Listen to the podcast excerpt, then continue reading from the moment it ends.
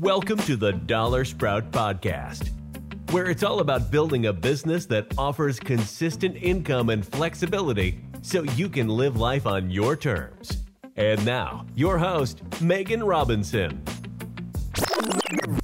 Hey there, thanks so much for being here on the Dollar Sprout podcast. Today's guest is Jen Smith.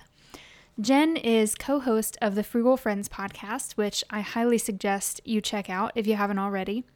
Jen and her co host Jill are so funny. You will literally just feel like you're having a conversation with two of your best friends. They're truly amazing at podcasting, at business. I mean, yeah, I can only aspire for the Dollar Sprout podcast to be as good as the Frugal Friends podcast one day. On top of having a very successful podcast, Jen has done a lot of other things in her business as well. She began as a freelance writer and blogger, blogger technically, I think. Um, she's sold online courses, she's written and sold ebooks. She and Jill host an online summit called the Frugal the future of Frugal Summit. Uh, and we'll include links to all of those resources and more in the show notes for this episode so that you can go and check them out. There was just so much that I wanted to talk to Jen about on our call because she just has so much experience and wisdom in all of these different areas that I just mentioned. Um, so we talked about a lot, and it was kind of an uh, not focused on any one topic, but Jen shared so many amazing gems about business. And some of the things that we touched on in this episode are Jen's story of getting laid off at her job while she was pregnant and about to give birth, and how she was able to build her business during that stressful time. We also talked about how you can diversify your business while maintaining a simple business model, how to attract the right people to be in your audience and repel the wrong ones understanding the purpose of every piece of content that you create, and the number one mindset shift that has improved Jen's life and business the most. And it might surprise you coming from a frugal living podcaster. And of course, just so much more that we talked about that I'll let you find out for yourself without rehashing our entire conversation. So don't forget to stick around at the end of this episode to hear my key takeaways, some thoughts, and some action items that you can take away from this conversation. I hope you enjoy this episode. Please welcome Jen Smith, everybody. Hey, Jen, welcome to the show. Hey, Megan, thanks so much for having me. The last time we talked, you and I had a call a few months ago, I think back in August. And on that call, I realized that you're like even more of a multifaceted businesswoman than I knew before because you've done so many things in your business. I met you like through your freelance writing when you were writing for Dollar Sprout, but you've also sold ebooks. You're like a best selling author on Amazon, which is awesome, crazy. Um, you have your podcast, the Frugal Friends podcast. You guys also did a summit in 2021. That was your first summit, is that right? Mm-hmm. Yeah. Yeah. So many things that I want to cover. I don't know that we'll have time to cover all of them in this call, but I do want to hear about your entrepreneurship story. So you've done all of these things, but where did it start for you?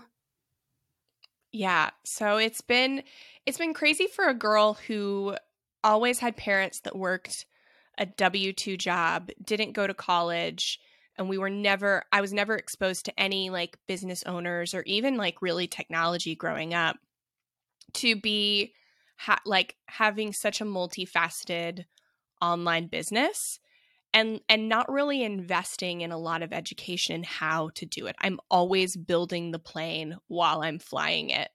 Uh, which is a blessing and a curse, as you will see from the story.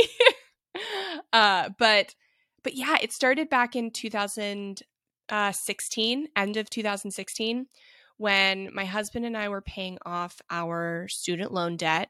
We had about $78,000 of debt. And we were a year into paying it off and we had a year to go. I, but I didn't know we had a year to go. I just knew that we had a lot left to to pay off. And I wanted to I wanted to share my story to help people who were doing, were wanting to try to do what we had been doing. Uh, so I I knew that it was going to be taking us a long time. I wasn't going to have a lot to do for at least another year. So I started writing. No formal training in it, uh, but after a few months, I was able to get kind of like a quasi internship with the Penny Hoarder, and they are. I'm really lucky that they are local to me, and I didn't even know that when I started. And so that was the first time I was paid for my writing um, is writing for the penny hoarder. And so they they offered me a job but at that point i wasn't ready to leave the job i was working. I was a full-time acupuncturist and i really loved the field uh, but by the end of 2017 i was so so about like 10 months later i was i was kind of ready to like spread my wings and see what else i could do with online business. In that time we had started renting our guest room out on Airbnb. So we were making money that way. I had started designing t shirts and they were selling well on uh, merch by Amazon. I had released my uh, my first book, the No Spend Challenge Guide, and it was a bestseller. And so I really thought that I could uh, do more if I, you know, had some more guidance in this online business world and and for some reason i thought a blog was the way to do it. Obviously because that's i was reading that online. I was working for a company that started as a blog. And so i thought that was the way to make it happen. So i started working for the penny hoarder at the beginning of 2018 uh, because i wanted to see what i could learn from them. And actually had to stop writing my blog since it was kind of like a direct competitor.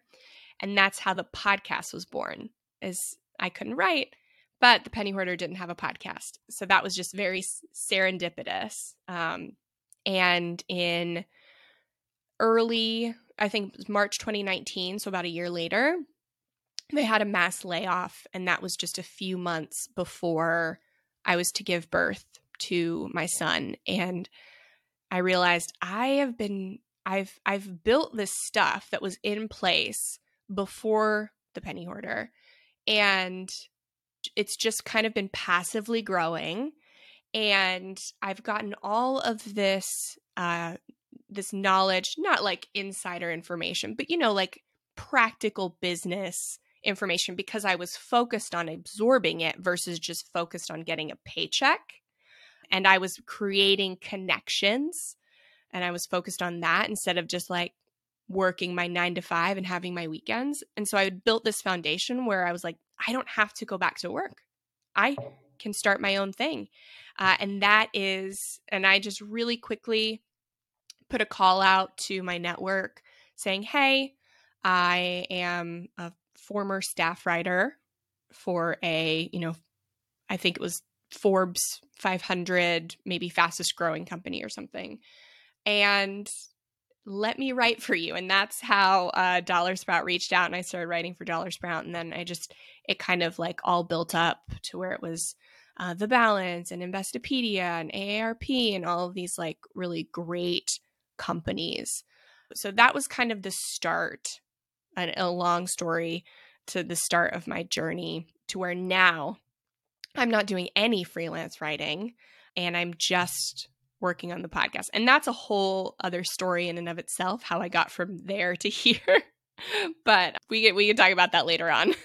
Yeah, I so we were talking about before we hit record the like amount of work life balance you've ever you've been able to create in your business where, you know, you get off work at 3, is that what you said? You stop working at 3 or 4. Mm-hmm. Yeah. And yep. I don't know if you said do you like you don't work Fridays. Is that true or did I just make that up?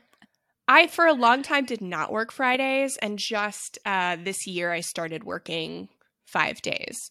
Okay. Uh, so that's that's because I wanted to, not yeah. because I had to. Cuz I yeah. actually like what I do and I wanted to do more of it.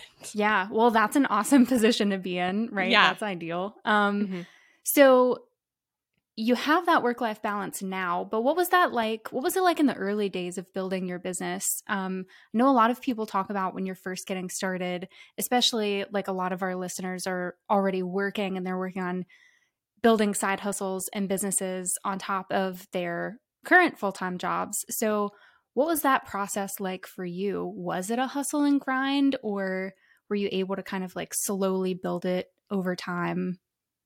It's it's a little different for me because I I always I rejected hustle culture, but I also am an Enneagram 3 achiever. And so I can't not achieve. Like, no goal is good enough for me. Like, I have to meet and exceed every single time. So my personality is one that I can't stop.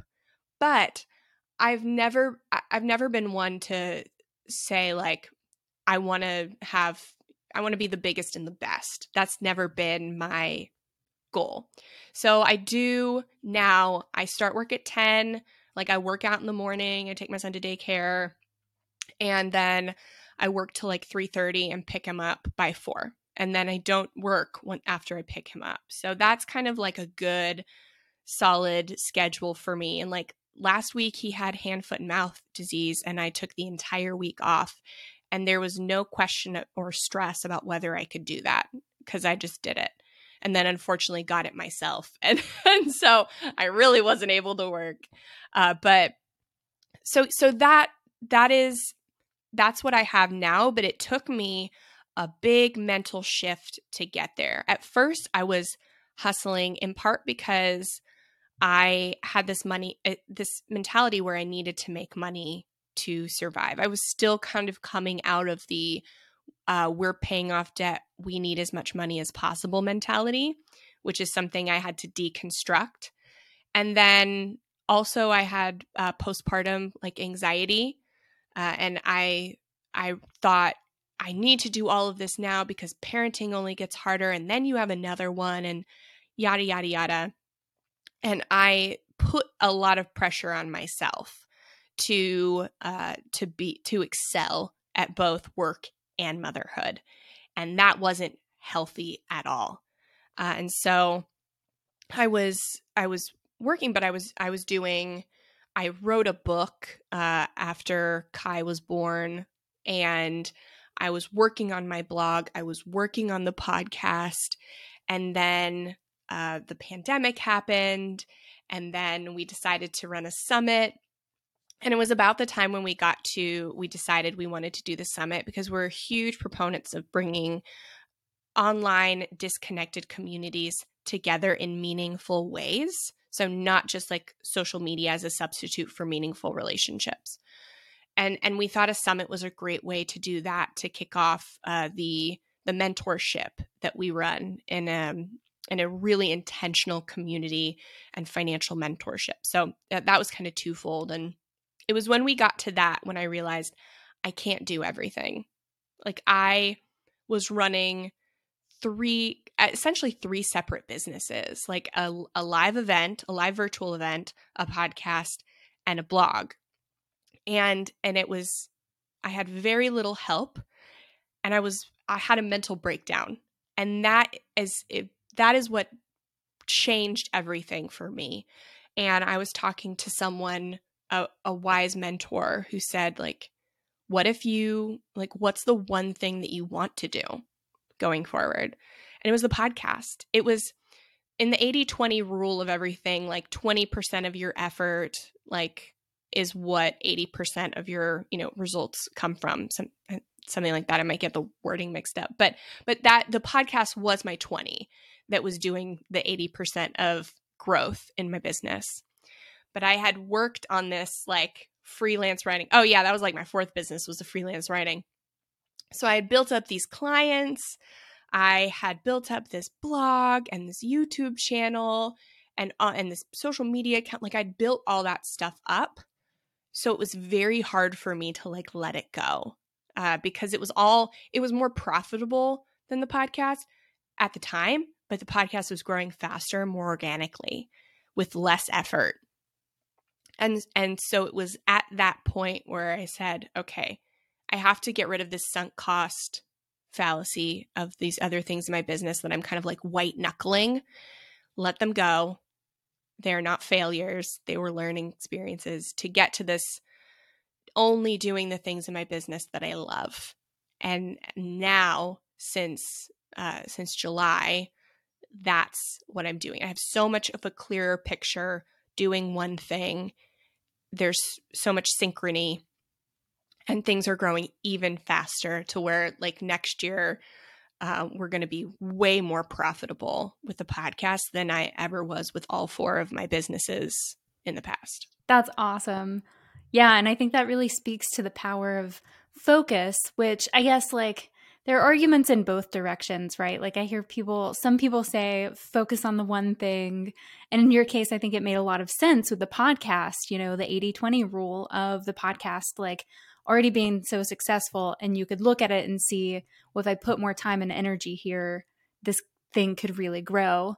Um, but then there are also people who argue for the opposite of like diversify and do these all like all these different things. So I imagine that was a difficult decision, especially like when you said yeah. you spent so much time growing these other revenue streams and these other like parts of your business.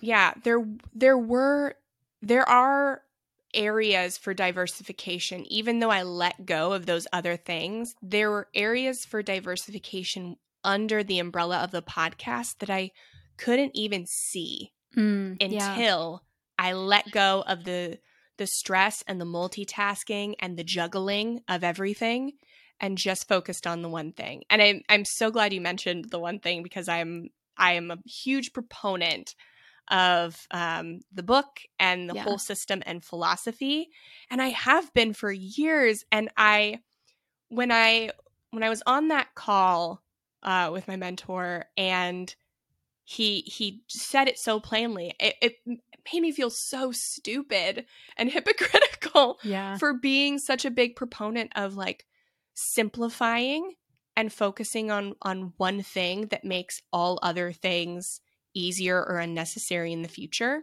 mm-hmm. and not even having it doesn't need to be like a, a all or nothing but just like a in the here and now sort of mentality i i've been talking about that in the financial field uh, with financial goals and stuff for years but hadn't applied it to my business, which is what the one thing like they yeah. only focus on like businesses right. and I try to interpret that for like people paying off debt and it was yeah. I mean I felt like a like a dummy. yeah. Yeah, I get that. Um but it is I mean I feel like it's also so easily to get dis- or so easy to get distracted by all the different options. Like I also started my blog in like around 2016, I think, which is I forget on your timeline when you started your blog, like around that time, 2015, 2016. Same, yeah, same. Mm-hmm. Yeah, and it was like it hasn't gotten simpler, but it was like I went from blogging immediately to, oh, I should make an online course or like, what about membership communities? And then when it comes to blogging, you know, should I focus on like branding or actually writing? Con- yeah, I don't know. It's just so easy to get distracted by all the things out yeah. there and feel like you're not doing enough when, especially when there are other people who are like, just seem to be omnipresent across all platforms and like, ah, I don't know. It's, I it, relate. It's, it's so funny. Yeah. Because the podcast we put no effort into at all. Our show notes suck. Our website sucked for so long. We put no effort into advertising it or promoting it. We would get on some podcasts sometimes because we knew that was the best way to grow our listenership. And we also used uh, our our titles for our episodes were very SEO optimized because people use podcast searches just like uh, they do Google searches literally those were the only things we did just because they made sense. But otherwise, it was very not strategic at all. We didn't take a course, we didn't have like things in place. I just used my own blog email list to let people know there was an episode every week. That's it. And and that was the thing that really did it. And I think a big thing, a big part of our growth was keeping people around through our Facebook community and involving them in the episodes too. So they feel like they're part of the family. So we have our bill of the week every week where we uh, ask a listener to send in their favorite bill, whether it's like when they lowered, when they paid off, or a person or animal named bill. It's very vague and people love it and they feel part of our story because they get to participate. And we didn't know what we were doing when we did it. We were trying to be funny and authentically ourselves. And that was what people resonated. And and when i was doing my blog i was trying to be seo friendly and like trying to do all of that stuff. But i wasn't authentically me. I didn't even realize i could be most authentically me behind a microphone. And it has turned that that way so i think i think it's there's no harm in trying everything out because you don't know what's going to stick for you we we are not nobody is like an expert in who they will become. So try the things, but when something doesn't work, don't be afraid to let go of it. Yeah, I think that that's so funny that you say that you put so little effort into it, but because you were being yourself and being authentic, that's what people resonated with. Um, this is the third interview that I've done for the podcast so far, and I don't know what order the episodes are going to come out in yet. Um, but this is also the third time that authenticity has been mentioned in like building your business and growing. And yeah, I think that it it is so true. It's it's so true, but it's also so much easier said than done. I think, like you said. Mm-hmm when you were blogging you were more SEO friendly, but was it was there ever a time for you even early on in your podcast where you felt like you tried to be authentic, but then you looked back maybe weeks or months later after recording content or like writing content and you were like, ooh, cringe. That doesn't, that's not me, you know? Yeah. It's so easy to do that. And you don't even realize that you're doing it. So I am lucky enough to have a co host uh, mm. and who is one of my closest friends who makes me feel like me. And that is a, a huge blessing. And I think a huge reason, uh, like part of our success is, is our dynamic. And so I go on to like other podcasts or I did when I would go into other podcasts I would I would kind of get this sense of like I have to be a podcaster or I have to be this or that.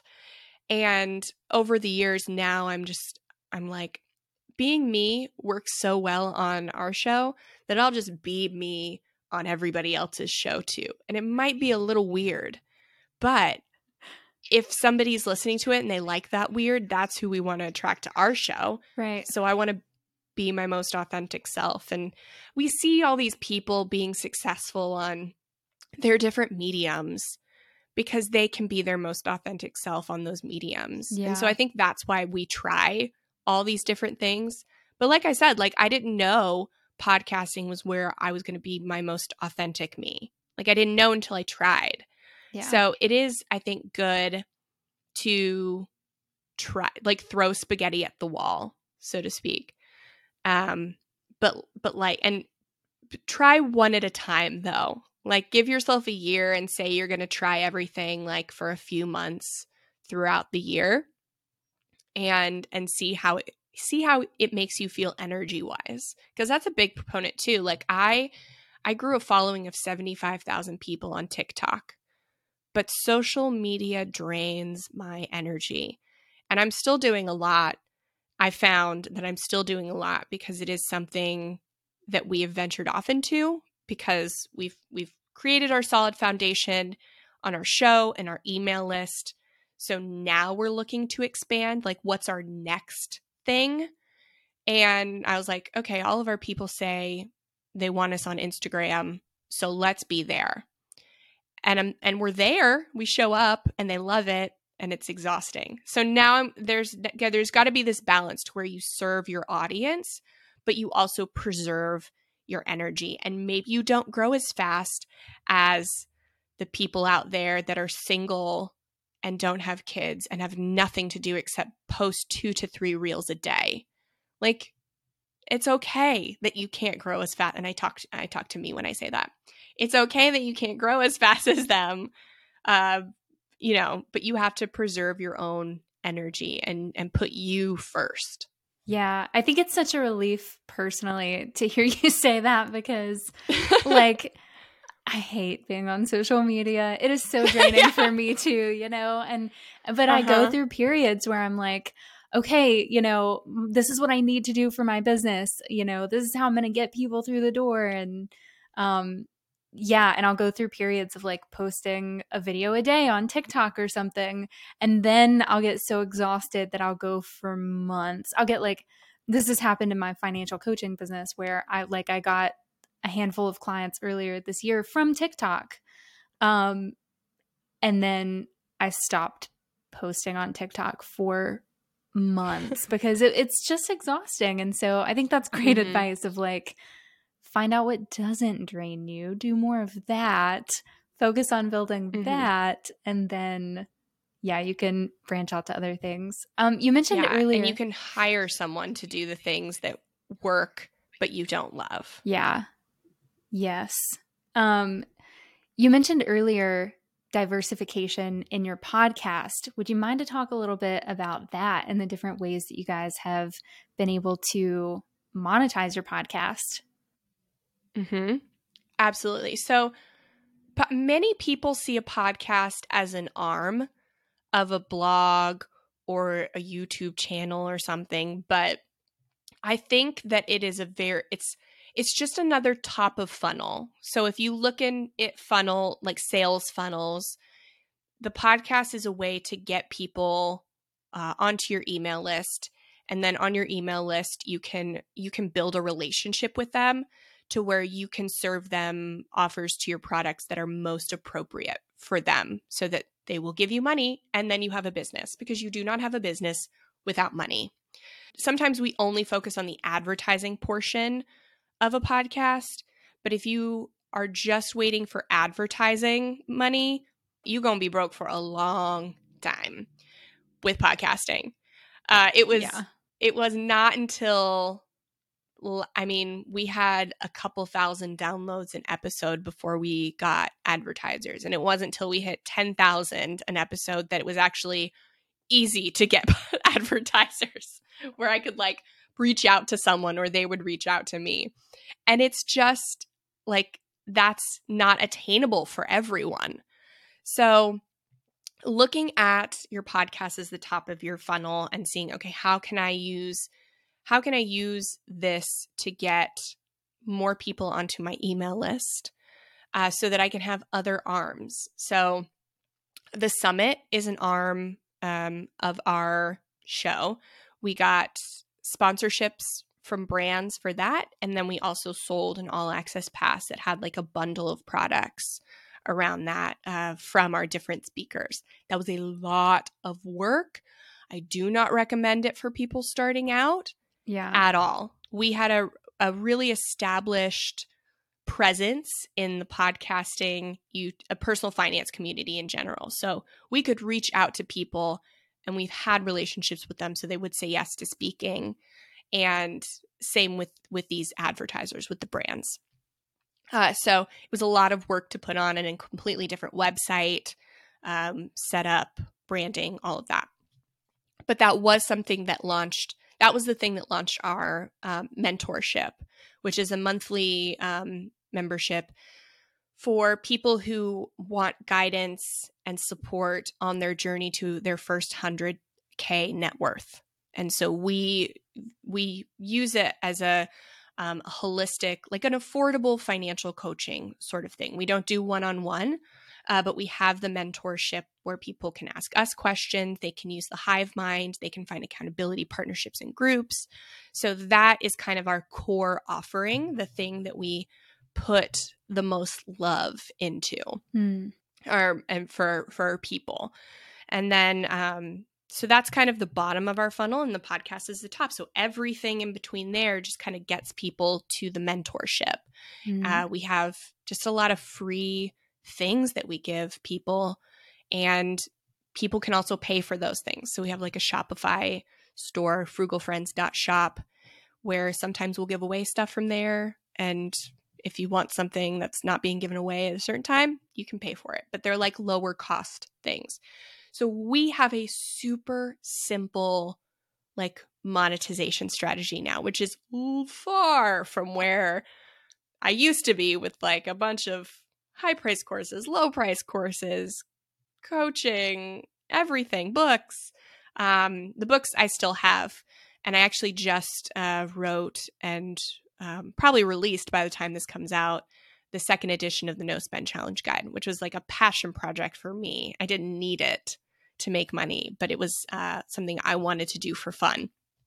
But so yeah, we have our our those parts of the funnel, and then we also have the advertising dollars now that are just the cherry on top yeah. um, that help us. Uh, the the um, advertising like helps us actually put more people into the to the funnel. So that's kind of the synergy of it all. Yeah. Gotcha. Okay. Yeah, I think that what you said is so true. People when they think about when a lot of people think about blogging or podcasting and all these different content mediums, they think about like how can I make money directly from the content, but you're saying like for you all you have your core offerings, you have your mentorship, you have your online summit, and the podcast is just a way, just like a blog would be or social media mm-hmm. to get people into those offerings, but not yeah. necessarily the way that you make the most money in your business. Absolutely. And so, like, the summit is kind of even a separate business from the podcast, though they are uh, connected. But it's it's just more ways to get people into the core offer. And like we are the Frugal Friends podcast. We are not we are our high volume low cost business. So we're not selling 400, 500, 600 dollar courses, you know, or or more. Some people charge, you know, a thousand. So we're not doing that. We're never going to do it. And so we had to just think differently. So, how do we reach more people, get the higher volume? And and get more people into the funnel and a lot of people make make the mistake of looking at the funnel backwards so they just focus on the top and and ad revenue and affiliate links and all of that stuff is are cherries on top uh, but your core offer is really what you should be building first and it doesn't have to be perfect we've just redesigned every time we launch the mentorship, we redesign it. So it started with a completely different name, completely different format six months ago. And we've just refined it based on what we've seen works and made it better. So your core offer doesn't have to be the same forever, but it you should start with that and then everything you make, podcast episodes, videos, blog posts should all be in alignment with that core offer and point not advertise for it, but point kind of encourage people to get on the path you want them to be in order to see your core offer as a solution. And in in the email, once they've given you their email, then that's where you can kind of lead them more directly into the core offer. So we we mention the mentorship on the show only in the times when we're launching, but otherwise we we don't. But we will do episodes that lead people into the mindset and the path that our ideal mentee would be in. And and so we but we don't advertise that's why we're doing it.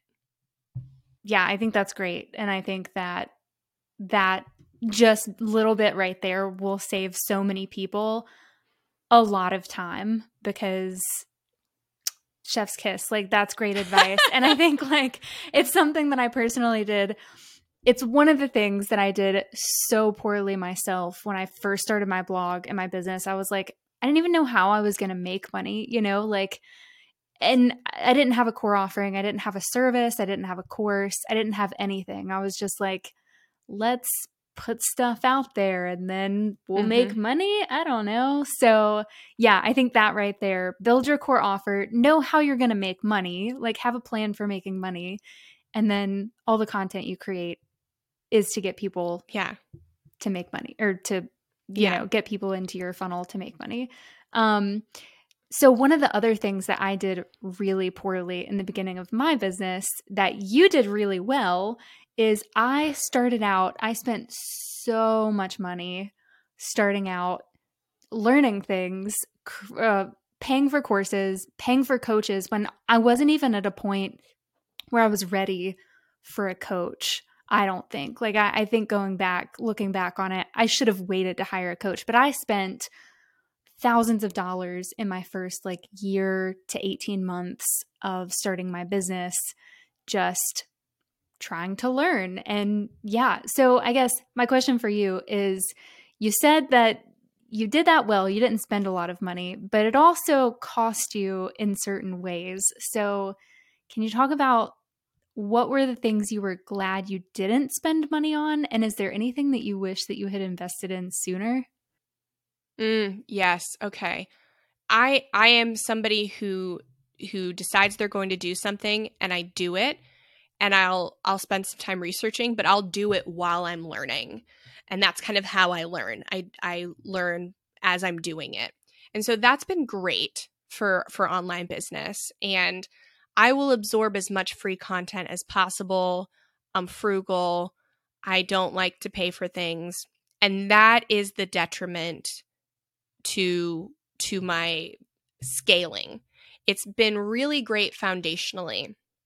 But when I started investing in I started investing in a few courses and those really helped me I bought one for Facebook ads, which now I would never recommend anybody buy a Facebook ads course save the money and just hire it out. I spent $2,000 on Amy Porterfield's Digital Course Academy, which is, I believe, hands down the best course on creating courses that you can buy.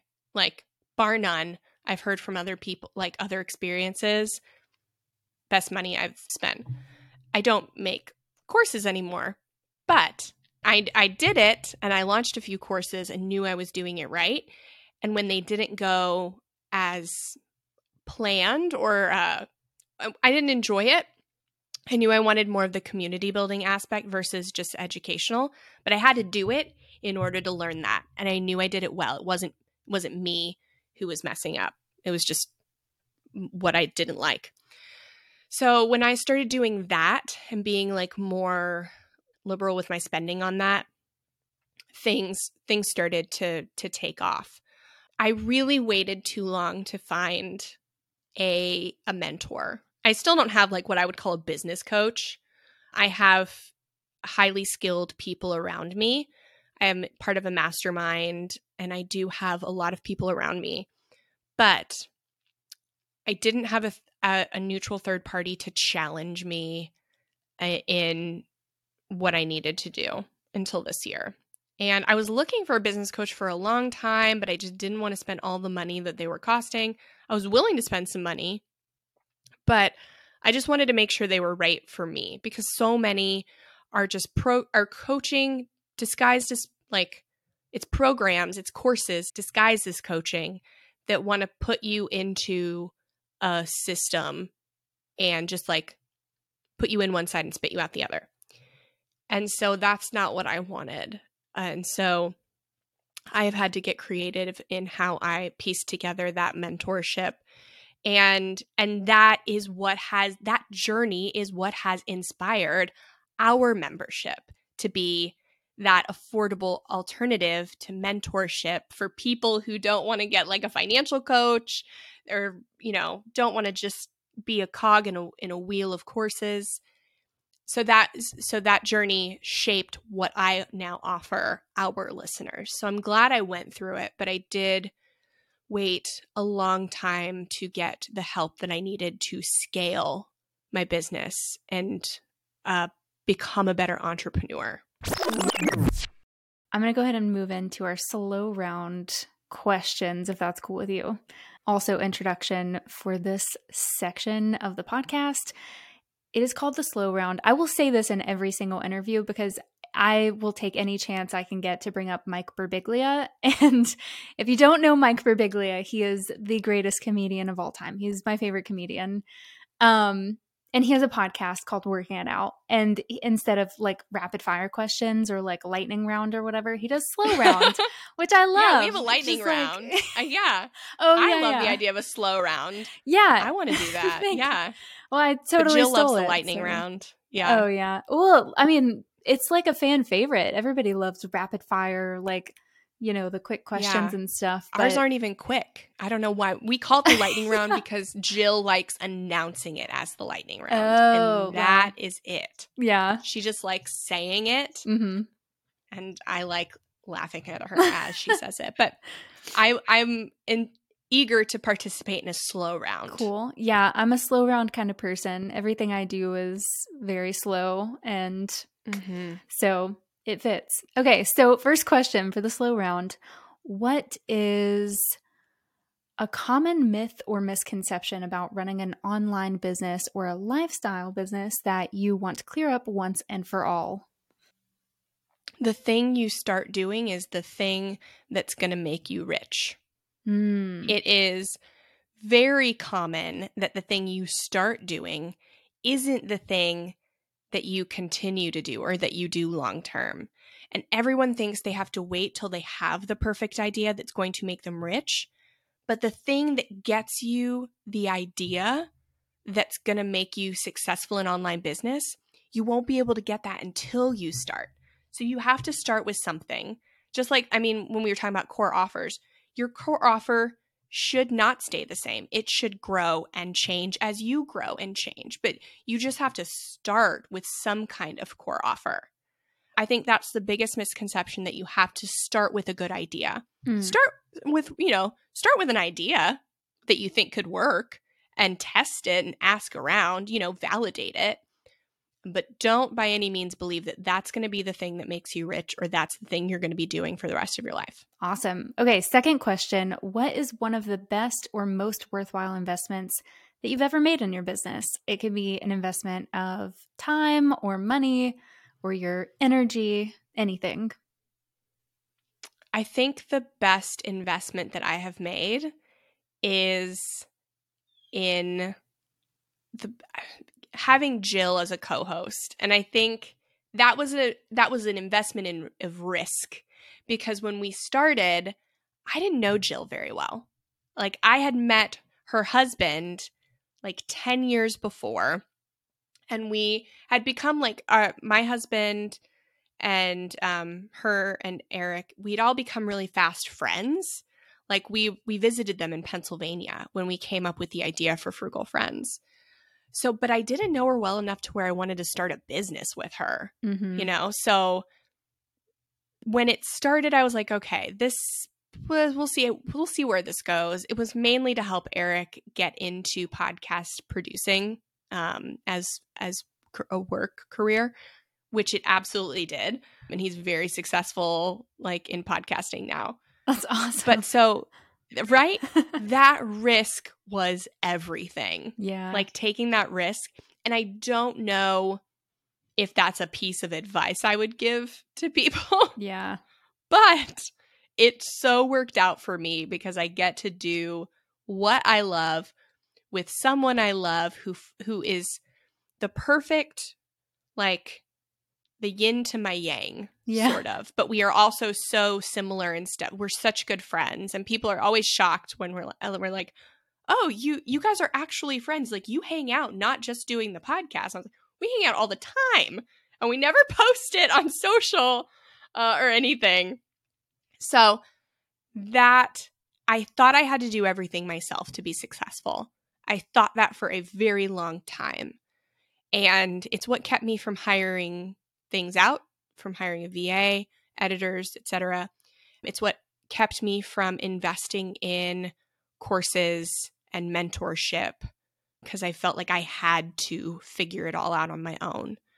And it was after starting Frugal Friends with Jill when the phrase, you can go fast alone, but you go further together, became a reality for me. So even if you don't take a chance on a business partner, building a team is essential. Mm. And it doesn't even like, do you guys have any other full time people in your business or for the podcast, or do you just have freelancers? No, we just have freelancers. Yeah. Mhm. So when you say team, like it can, that doesn't mean that you have to build like a multi person company or like, Mhm. sh- you know, shoot for the stars. We're all about like l- low scale effort, low effort lifestyle businesses Low here. effort. Yeah. Yeah. For sure. I don't want to have W 2 employees ever. Right. Like, I don't want to build a business complex enough to require that. Yeah. um, just a few part timers doing what they do best so that I don't have to do the things that I don't like. Yeah. Amen. Social media, first thing on that list. We actually started doing more social media once we hired a social media manager, and I have to like correct that mistake that I, How funny. I've made for myself. Yeah, right? That's me in a nutshell. How did that work? How did you end up doing more social media? Because I'm paying for it, so I think I need to get a, my full value from it. Um, Uh huh. so Yeah. like, That's a also a lie. Um, Yeah. okay, last slow round question. In the last five years, what new belief, behavior, or habit has most improved your life and or business? I, over the past five years, have been consistently breaking down my scarcity mindset. And I'm not a woo woo person. I don't, I don't do manifestation. I don't do any of that crap. But scarcity mindset is is real and is something that holds so many people back. We don't even know we have it. But believing that the pie is finite and if I have a, a piece of it, somebody else doesn't get a piece of it. So that's like creates guilt.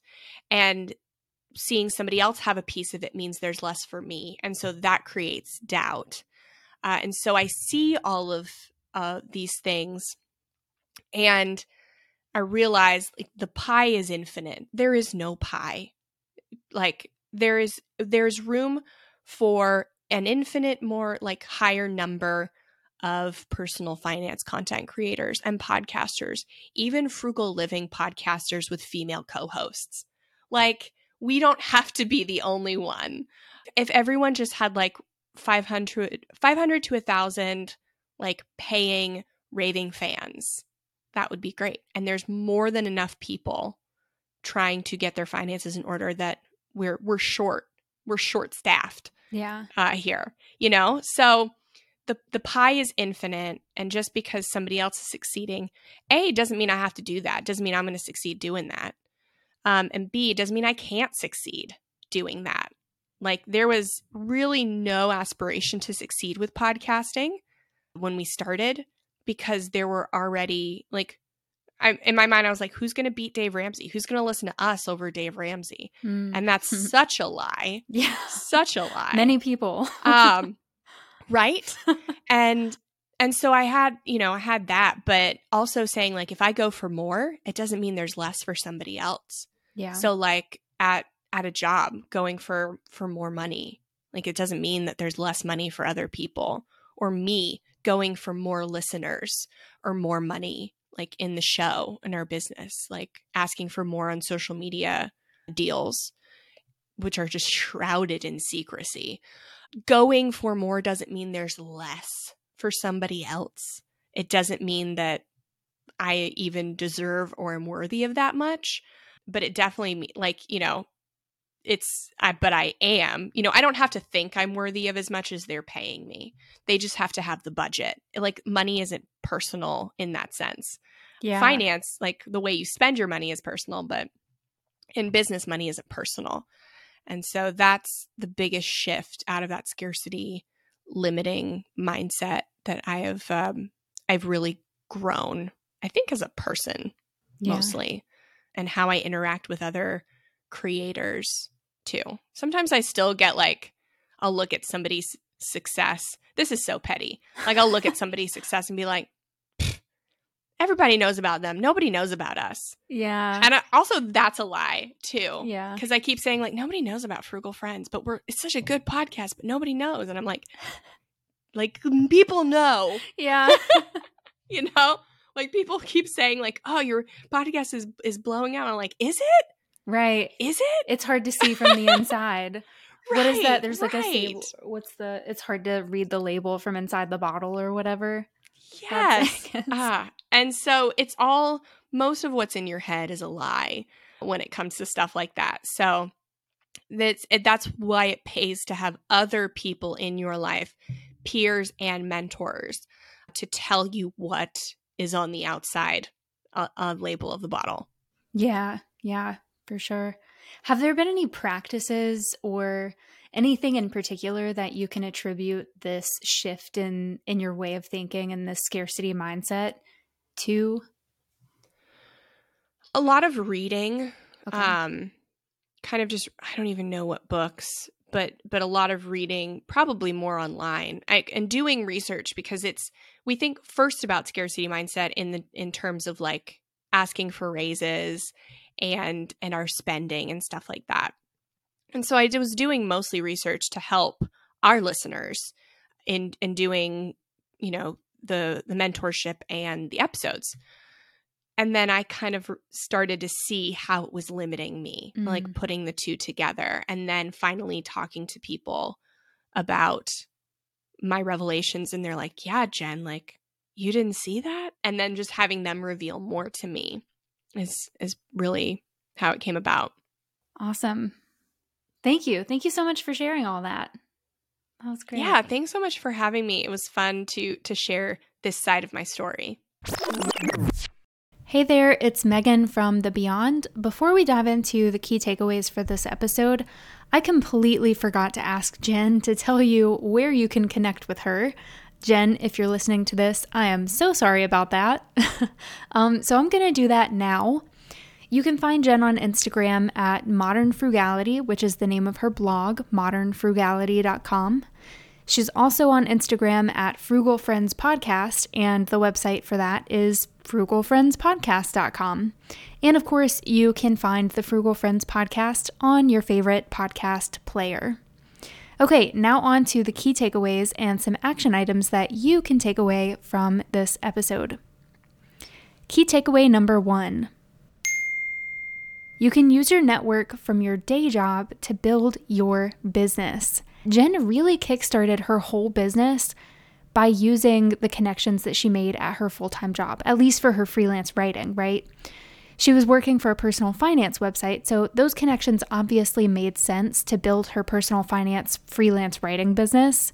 But even if your job isn't directly related to the business that you want to build, you can still use your network.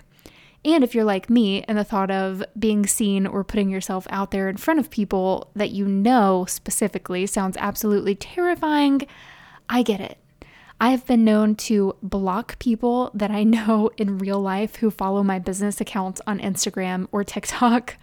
But it can be as simple as reaching out to your network with an email like, Hey, I'm starting a new business offering blank services. Do you know anyone who could use my expertise? If so, I'd be forever grateful if you could put me in touch with them or give them my information, right? Simple and painless.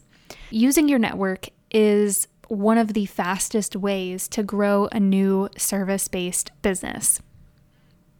Key takeaway number two 80% of your results come from 20% of your efforts. Jen mentioned on the show that she reached a point in her business where she was pretty much running four businesses. She was doing a live virtual retreat, a podcast, a blog, and freelance writing for clients. Each one was making money and was profitable and could have been an entire business in and of itself. But she realized that 80% of her business growth was coming from the podcast. So she let go of everything else the YouTube and social media following that she'd built for her blog, the clients that she'd worked so hard to land, so that she could focus on the podcast. And that was also the thing that she enjoyed doing the most, right? And now she's on track to have her most profitable year yet. So, what can you take away from this? Number one is that focus pays off. In the book Essentialism by Greg McKeown, I think that's how you pronounce his name, there's a graphic with two circles. I'm going to try to explain this, but stick with me here for a second. The first circle has a bunch of different arrows that are pointing out in all different directions, and those arrows represent your energy. All of the arrows in this circle are short because your energy is going out in a bunch of different areas, and none of those things go very far fast. And then the second circle has one long arrow coming out of it. And this represents putting your energy into one thing. Because in doing so, you can go much further, much faster. So, really focusing, narrowing your focus pays off in that way. The number two thing that you can take away from this is to find your 20%. What are the 20% of your efforts that make up 80% of the results in your business? This will obviously look a little different based on the type of business that you have and what stage of your business that you're in. If you're just getting started with a service based business, for example, then 20% of effort that will give you 80% of your results might be reaching out to your network to get new clients, like we talked about earlier, as opposed to posting on social media or writing blog posts to bring in cold leads. So, those are the two things to focus on there. Number one, focus pays off. And number two, find your 20%. Key takeaway number three people resonate with you. This one mostly applies if you have a business where you're the face of the company. If you're a blogger, a coach, a podcaster, course creator, or anything where you're the front facing person in your business. People resonate with people. And Jen found this out when she and Jill, her co host, started the Frugal Friends podcast. They were just trying to be goofy and funny with their Bill of the Week segment, but people loved it because they were being themselves. One place you can apply this to is in how you market your business. What comes most naturally to you, and where do you feel most comfortable being yourself? Is it in writing? Then a blog or an email newsletter might be your best marketing tool. Or is it on video? Then you could try YouTube, Instagram, or TikTok. For Jen and for me so far, it's been behind a microphone. So podcasting makes a lot of sense. Like Jen said, try all of these things, see what works for you, and when something doesn't work, don't be afraid to let it go. Contrary to what you might have heard, you don't actually have to be everywhere at once. Key takeaway number four Make sure your content has a purpose. There are two ways you can approach any content medium, and this is what Jen mentioned on the episode. Whether it's a podcast, a blog, or your social media, the content can be the product. So that means you make money through sponsorships, ads, affiliate marketing, etc. Or it can be your top of funnel content. Okay, so first of all, what's a funnel? Jen mentioned that on this podcast episode, and she was referring to your marketing funnel. So if you draw an upside down triangle, that's your funnel, right? At the top, you have your blog, your podcast, or wherever you create content. These are the types of content that bring people into your world that make them aware that you and or your business exist then, like Jen mentioned, you can capture their email address and send them a newsletter and updates with new content, etc. So you're nurturing that relationship, you're building trust, proving that you know what you're talking about and what you have to sell is valuable, and eventually leading them to purchase your product or service. There's a funnel acronym AIDA awareness, interest, desire, action. So that's kind of what Jen is referring to here. And she mentioned on the show that this is how she and Jill use their podcast, The Frugal Friends. The goal is to get people into their marketing funnel so that they can nurture that connection and lead them to their paid mentorship or their online summit, which are the main ways that they make money in their business.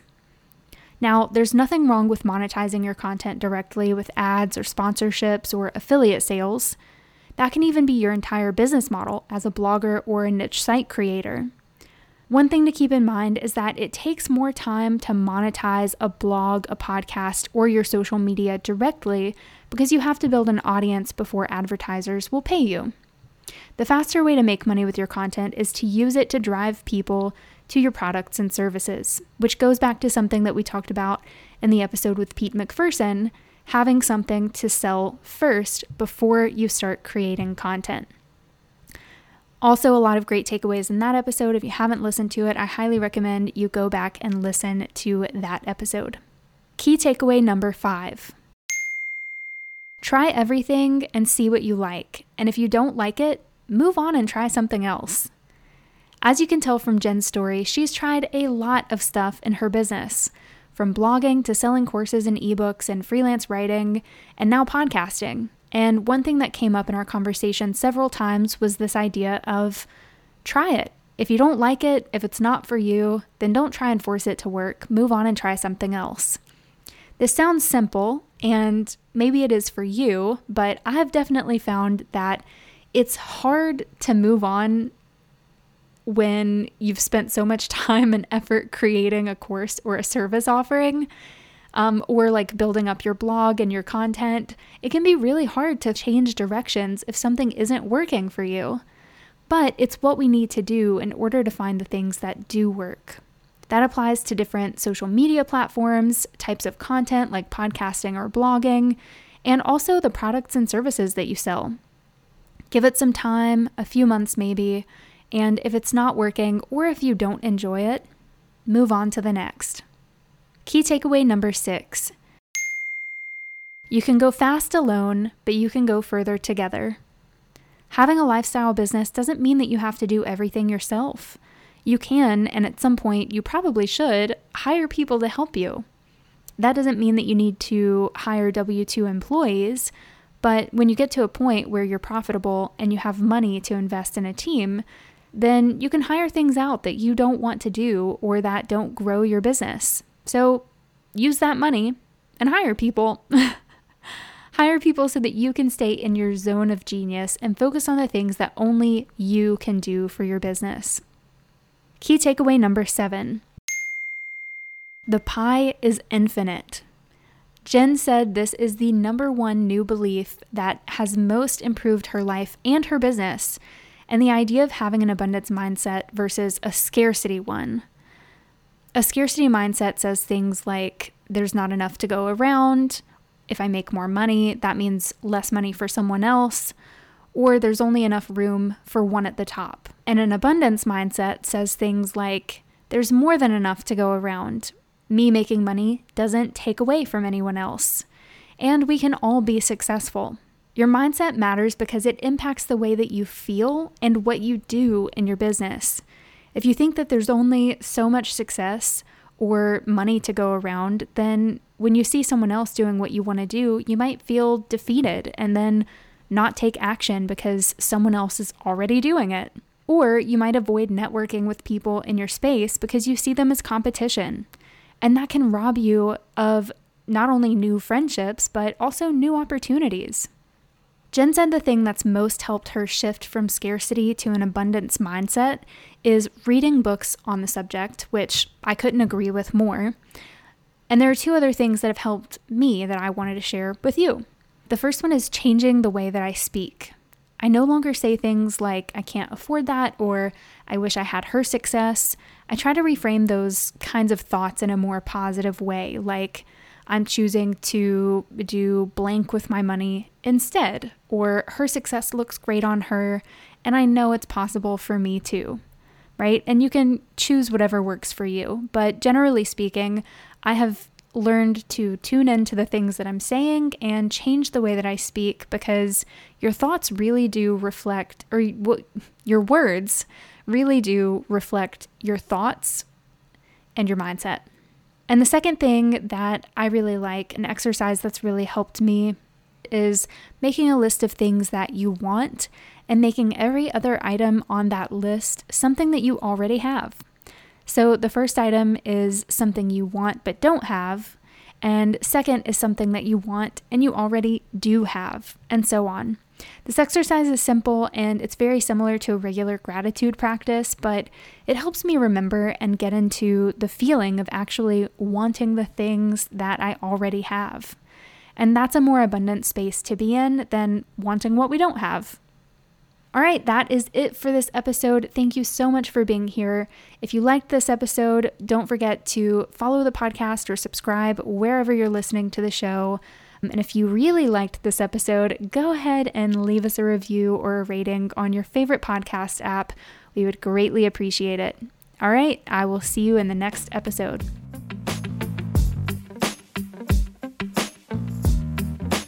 Mm-hmm.